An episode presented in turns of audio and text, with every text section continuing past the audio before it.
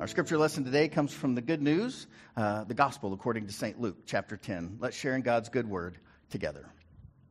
After this, the Lord appointed 70 others and sent them on ahead of him in pairs to every town and place where he himself intended to go. He said to them, The harvest is plentiful, but the laborers are few.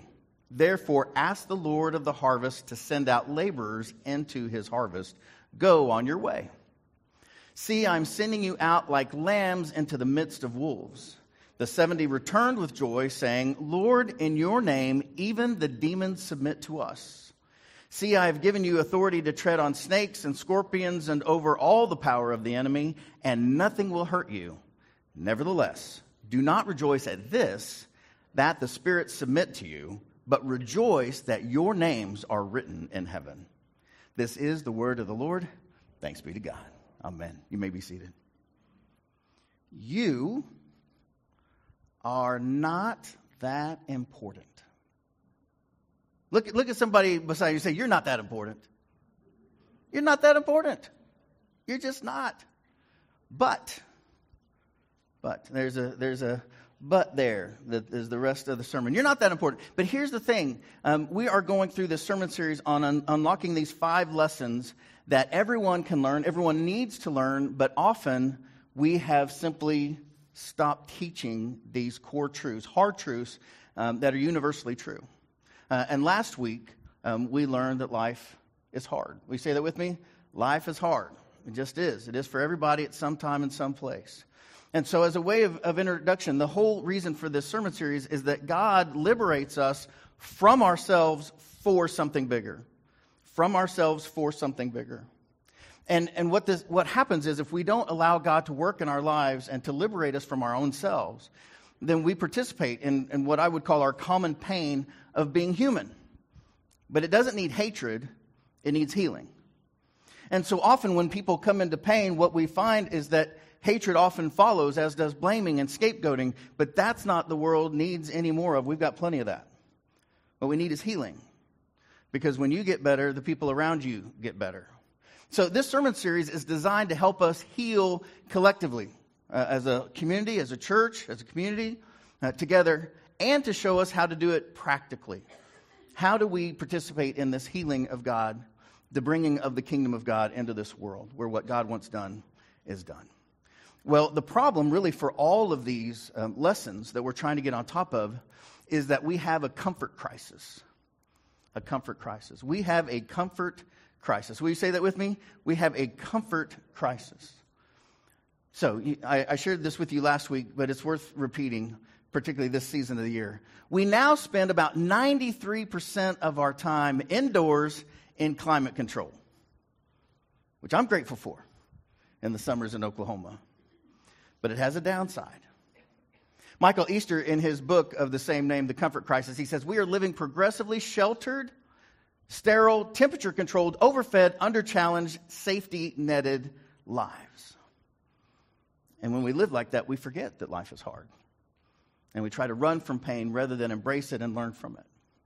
So we've lost this practice of initiating young people and therefore older people as well into these five lessons or hard truths of life. And so last week, uh, lesson one uh, yeah, we, it was that we need to not have our young people run from pain. Now, it's not pain for pain's sake, but we don't run from it, we learn from it. And so this is so important because Father Richard Rohr, he's a Franciscan monk, he's now in his 80s. Uh, he says it like this If we do not transform our pain, we will transmit it in some other form. If we do not transform our pain, we will transmit it in some form. The Bible talks about this in terms of generational curses. That somebody gets passed down generation to generation to generation to generation. If it is not transformed, it will be transmitted. And we see this with alcoholism, addiction, abuse, trauma, over and over and over. If, if it's not going to be transformed, it will be transmitted. And so we have to ask ourselves are we going to be the one that stop it in our family line? Does it stop with me? Does this nonsense, does this pain, does it stop here? We're not going to give it to our kids. Not one more generation. We're going to ask God to come in and transform it. We're going to be a part of a community that transforms it so that we no longer transmit it. And so when we start to lose the ability to face pain and to deal with it, if we always take the easier way, we miss the fullness of life that God intends for us, for all of us. Um, the scripture actually says, and I, I, remember this so clearly as a boy. Uh, I spent about five years at First Methodist Bartlesville, and they had this huge stained glass window. And on one side, it had this wide, big path, and, and it had um, all kinds of, it was just easy. And at the top of it um, was a serpent, the devil, and it, and it led into destruction. And the other side had thorns and weeds and scary stuff. And then there was beauty at the top of it. And it was, it was based on this scripture in Matthew 7 Enter through the narrow gate, for the gate is wide and the road is easy that leads to what? Destruction. Anybody can take it. And there are many who take it. For the gate is narrow and the road is hard that leads to life. And there are few who find it. This is what Jesus says in the Sermon on the Mount. And so, um, this, this idea of comfort, of always trying to be in comfort, uh, of not having pain, of running from pain, of numbing ourselves with all kinds of things, video games or um, alcohol or other drugs or whatever it may be. There's a really big downside to this. And it, it basically boils down to this to me, and that is that people who avoid failure also avoid success. Right? Because if you can't fail, you can't do anything. If, if you can't learn and grow and fail, then you cannot learn how to move through that. And so often we don't do things because we don't yet know how to do them. So we just don't do them at all rather than learning from them. People who avoid failure also avoid success. And many of you all know this. You're very successful people. You know that the first time you tried to do something really hard, it didn't go well. Any of y'all ever do some do it at home projects for the first time? I find that it takes me at least twice as long, and it's about three times as expensive.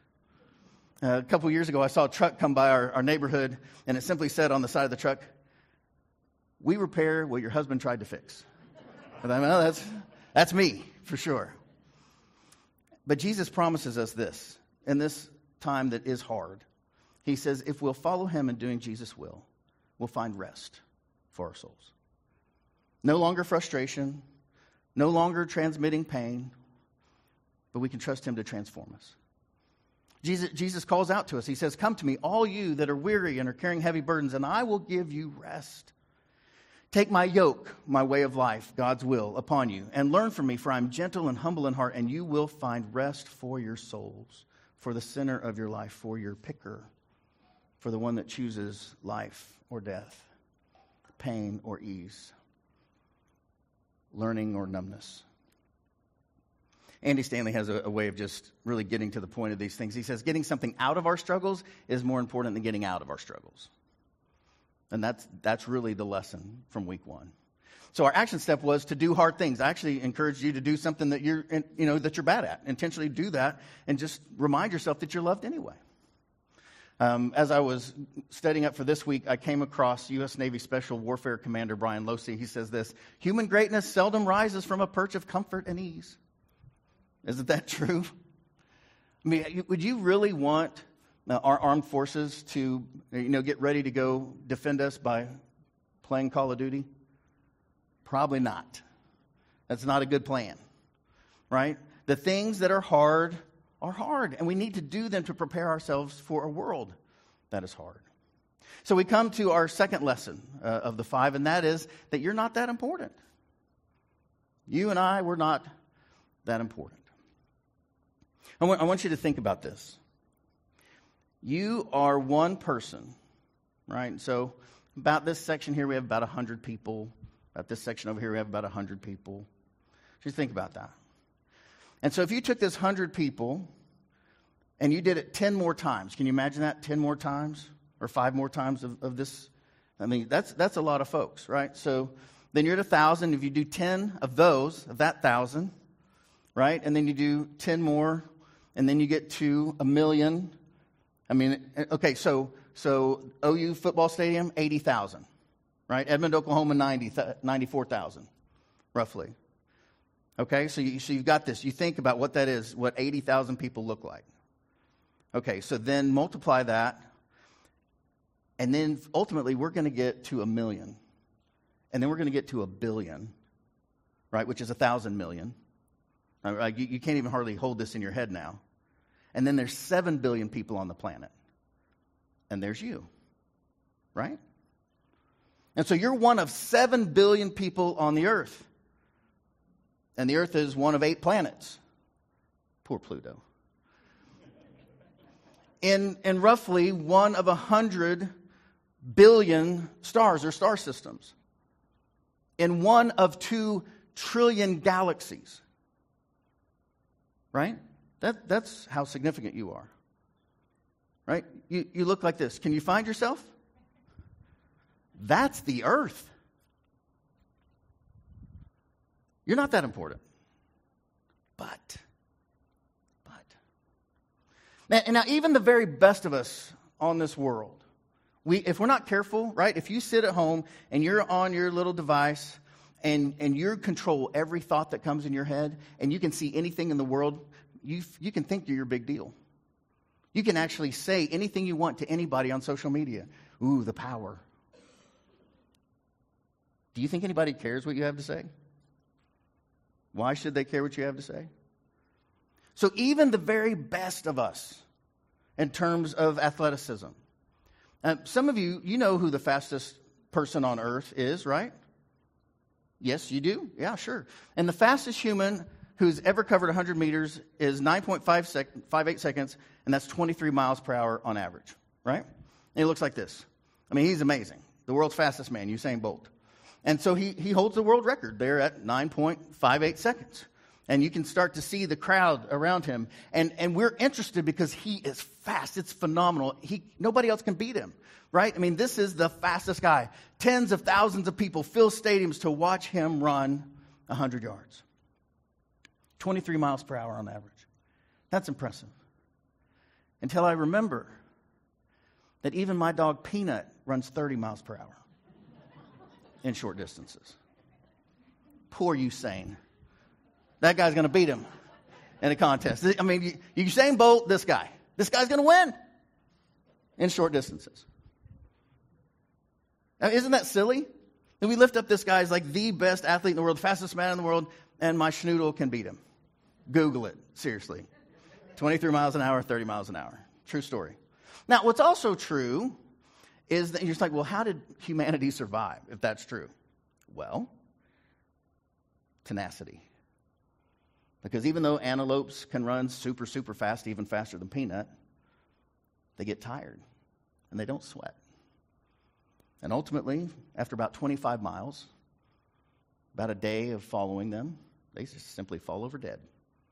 And you spear them, you take them home, and you eat. You just got to hang with it. But being the fastest person on the earth, it's not that big a deal. See, you're not all that important, but you are to God. And that's the most important thing about you. Father Rohr says it like this He says, Your importance is given and bestowed in this universe. It's given to you, which is the unbreakable covenant between you and your Creator. God made you and says, Good. You're good. You are declared important by God. You cannot declare yourself important. And you, you know how silly that looks when somebody stands by like, look at me, look at me, I'm important. Everybody else around them goes, dude, if you have to say it, you're not. Right? But people do that. Look at me, look at me, look at me. You are important, but because it's because God says you are. And we, you and I, if we're wise, we're going to learn to live with the earthly reality of impermanence. Everything that you see will disappear. Every person in the room will die and become dust. From dust we are created, to dust we shall return. We remember that every year at Ash Wednesday. The wisdom literature in Ecclesiastes, it says this Then I considered all that my hands had done, Solomon, the great king, and the toil I'd spent in doing it. And again, all was vanity, a chasing after the wind. There was nothing to be gained under the sun, not a thing. But still, God has not forgotten you. God has not forgotten you or any of his children. The prophet Isaiah would say it like this Can a woman forget her nursing child or show no compassion for the child of her womb? No, of course not. Even these may forget, maybe, yet I will not forget you, says the Lord. See, I have inscribed you on the palms of my hands. Your walls are continually before me.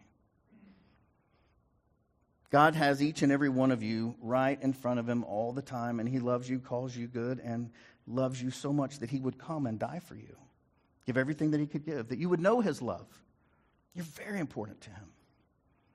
And so the solution to, oh my gosh, I'm one of seven billion people on this little planet in this, you know, solar system in this huge galaxy, is that, well, Jesus says your name is written in heaven, which is even bigger than that, longer than that. Because eternity is forever, has no beginning, has no end. And so, Jesus, in our lesson today in Luke 10, he sends out these 70, which is important, friends, because we represent the 70, right? There's the disciples, the 12, but then there's another 70 that he sends out, people that were following him in some way. Not as close as the disciples, but they were following him. So he sends them out. And they come back and they are amazed that they can do things that even the disciples couldn't do. That you might remember other stories where disciples would come to Jesus and say, "We couldn't get that demon out of this guy. What is it?" And Jesus like, "Well, that only you know comes with prayer." And they were really frustrated. And here are these people; they don't know anything. They go out in Jesus' name, and and here, here's this: they the demons submit to them, even the spirits of the world. Right? Not not just in the physical realm, but in the spiritual realm as well. And Jesus says this to them. He, he, he warns them not to get too arrogant. He says, Nevertheless, do not rejoice at this, this thing that only you've been able to do. The Spirit submit to you, yes, but, but, don't get caught up in that. Rejoice that your names are written in heaven. That's the important part of the story, Jesus says. Because when you understand that you belong in heaven, you belong to the family of God. When you know this, when you belong to the eternal family of God, the small passing family no longer defines you. What do you think about that?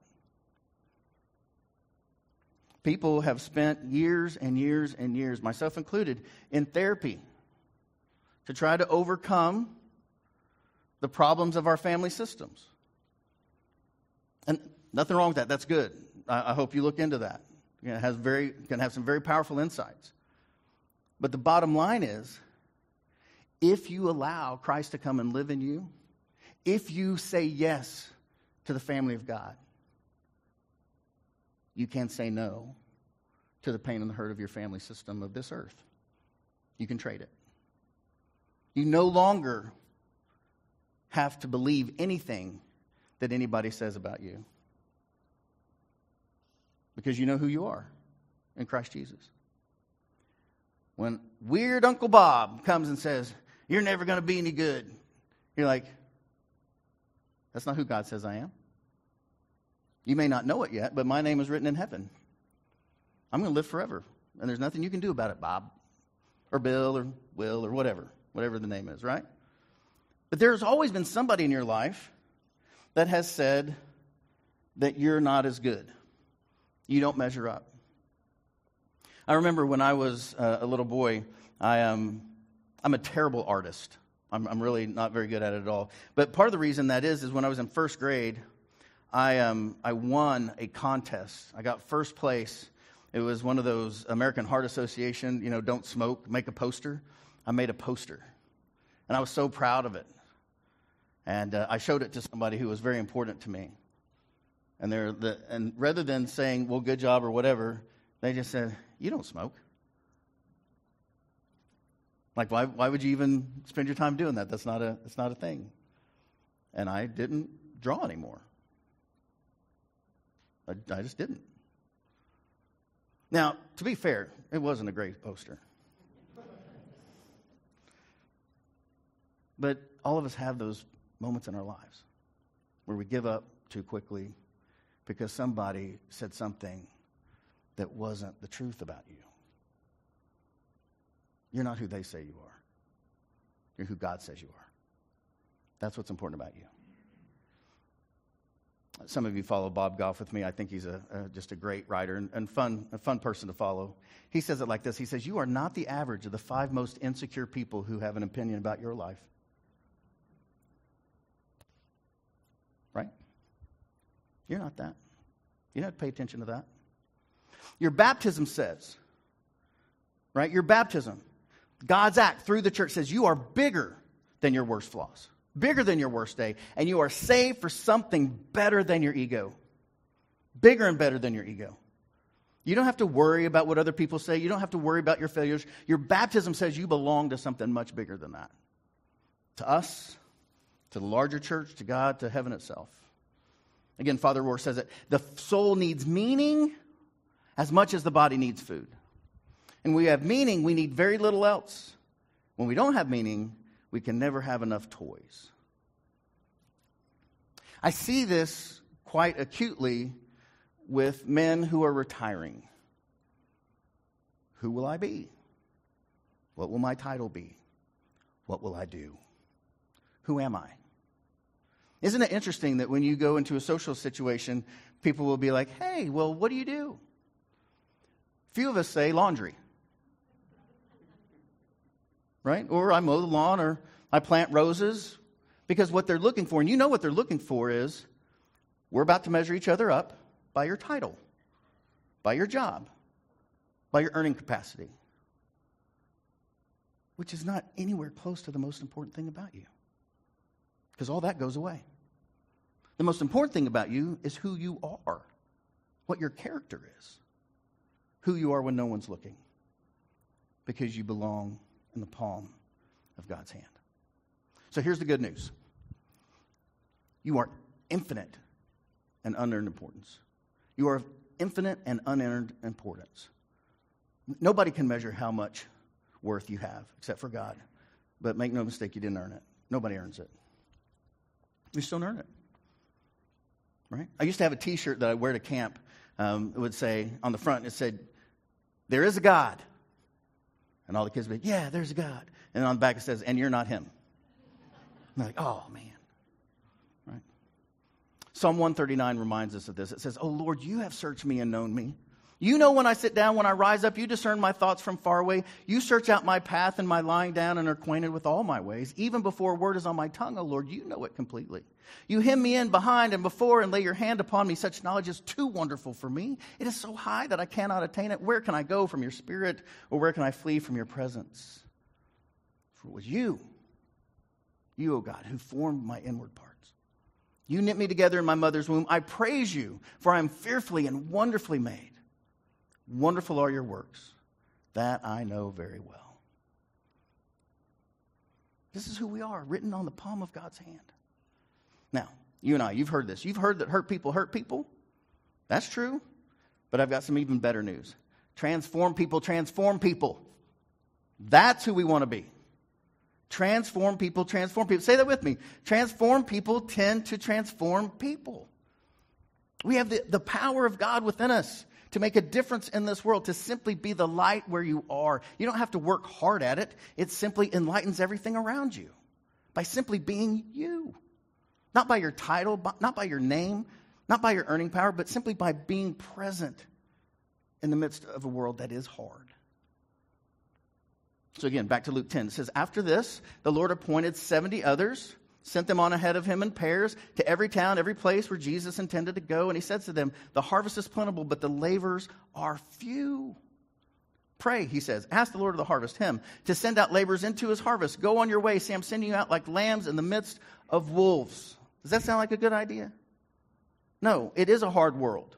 We're not that strong. Jesus said, But I'm with you. That's why you don't have to carry a purse or a bag or sandals, and you don't greet anyone on the road. Now, that seems wrong, doesn't it? Like, that's anti evangelism. It's not. He's simply saying, stay singularly focused, right? If you're going there, don't stop and be diverted. That's all that means. Whatever house you enter, first say, Peace to this house. And if anyone is there who shares in your peace, your peace will rest on that person simply by you being there. But if not, it will return to you. So Jesus says, Go be yourself. Go have me in you and simply be there with no agenda, no expectation. Let me lead, you follow, and let my peace flow from you to others. But make no mistake, it can't be your agenda. You actually eat the food that's presented to you, whether you like it or not. You stay where a person of peace invites you to stay, whether the bed is comfortable or not. William Barclay, around this passage, says it's like this. He says, Humility is the passport to the presence of God. Humility is the passport to the presence of God. And he's, he's referring to this truth that the love of God is more caught than taught. Matter of fact, I don't know that I've ever met anyone in my entire life or my ministry where somebody read a book or was yelled at or argued at until they found Jesus. I've never known that. But I know a lot of folks that caught the love of God from their grandma or their uncle or their sister or their brother. Scripture says the 70 returned with joy. And they said, Lord, even in your name, the demons submit to us. And Jesus says, Yeah, yeah, okay. And, and Jesus says, I've given you authority to tread on snakes and scorpions and over all the power of the enemy. By the way, friends, most scholars believe this is not literal. These are representative metaphors for the evils of the world, snakes and scorpions. And nothing will hurt you. Nevertheless, do not rejoice at this. Yes, God has given us the authority to go out in His name and, and to be unharmed in His power. But, he says, don't, even that, don't rejoice at that, that the Spirit submit to you, but rejoice that your names are written in heaven. That's the most important thing about you. And we have to get this right because the only thing more dangerous than ignorance is arrogance. Ignorance is not good, but you can get out of that. Arrogance, whew, that's a tough one. That's a tough one. Because if you're not teachable, then you're in trouble. And it, it, I mean, it just slays me that people will come to our church and other churches and they will criticize me because I don't agree with them.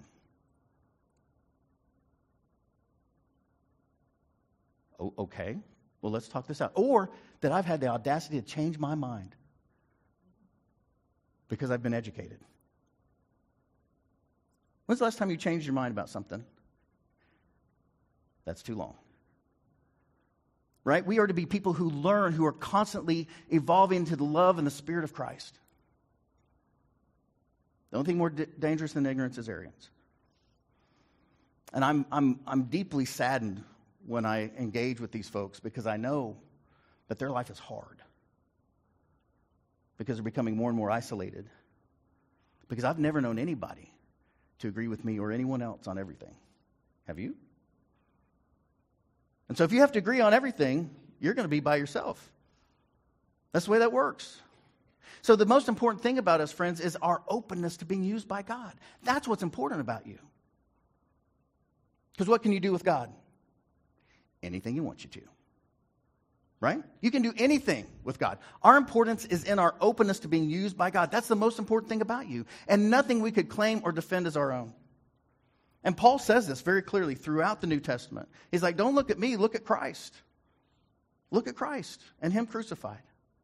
Again, William Barclay on the scripture, he says, Jesus warns his disciples against pride and overconfidence. It was true that they were given all power, but their greatest glory was that their names were written in heaven. Our greatest glory is not what we have done, but what God has done for us in Jesus on the cross. And here's the thing the Holy Spirit often leads us to do things that we could never do on our own. It allows us to change our mind, to learn and to grow, and to show love in the face of hate to listen rather than speak when you know the person speaking doesn't know what they're talking about. When you just have to hold on and pray and respond in love. You don't have to engage in every argument or fight that you're invited to. Jesus didn't do that. Let those things go on by. And let his love reign with you, through you, to others. Alan Culpepper is the New Testament professor, and he says this Jesus blesses those whom he calls to serve, you and me, and they are equipped for their mission by what they've experienced. In, in the scripture, that even the demons believe to them. God called them to go out, Jesus sends them, they do. They do exactly what Jesus asked them to do. They're like, wow, this is true. What he asked us to do, it can be done. What they've seen, what they've heard, that is always the experience of those who serve the Lord. And if you've ever been on a mission trip, you know this is true. Because there are things that happen on a mission trip that you cannot plan for. You, you, just, you just don't know. There are things that you don't know. And I'll, never forget my first mission trip to Rio Bravo, Mexico, when we were building two casitas. And we simply took up a collection um, to buy the supplies for a home blessing. And, you know, my Spanish is not so good. My ability to translate from pesos to dollars is even less good, um, especially on, uh, on an amount of money that I don't know what it is. But I can tell you this there was 10 minutes left at Soriana's before we checked out. And we all ran to different things to bring things back to this home, to the two homes, to bless them. And we all just brought them to the counter as they were closing. And they were turning off the lights. And Jay Wright, who was the leader of our trip, he took all the dollar bills and things that we had handed to him and he gave them to the cashier. And the cashier gave him a receipt for three cents back. And we were right where God wanted us to be. Amen? That's how it works. We don't know how. It's not in our power. Nobody can claim that. So here's our action steps. You have two of them this week. Ask God to help you do something you could never do on your own. Not for your glory, but for His. That's what changes the world. Just ask God. And there's things that you've always wanted to do, but you've been afraid. You don't have to be afraid if God's in it. Go for it. To do something, but it's for His glory. And, and that's, that can be a little vague. So let, let me bring it really, really just straightforward for this week at this time of year. Just as a reminder that you can change the world, carry an extra bottle of water with you to give to a stranger this week. Every time you leave the house, get a bottle of water, you know, hopefully it's icy cold. And when you see somebody, give it to them. You might just save their life. I had a friend of mine go to the hospital yesterday because we'd been out an hour in the morning. You can change the world. You're not that important, but you are to somebody. Amen? Let's pray together. Our Father, who art in heaven, hallowed be thy name. Thy kingdom come, thy will be done on earth as it is in heaven. Give us this day our daily bread and forgive us our trespasses as we forgive those who trespass against us. And lead us not into temptation, but deliver us from evil. For thine is the kingdom and the power and the glory forever. Amen.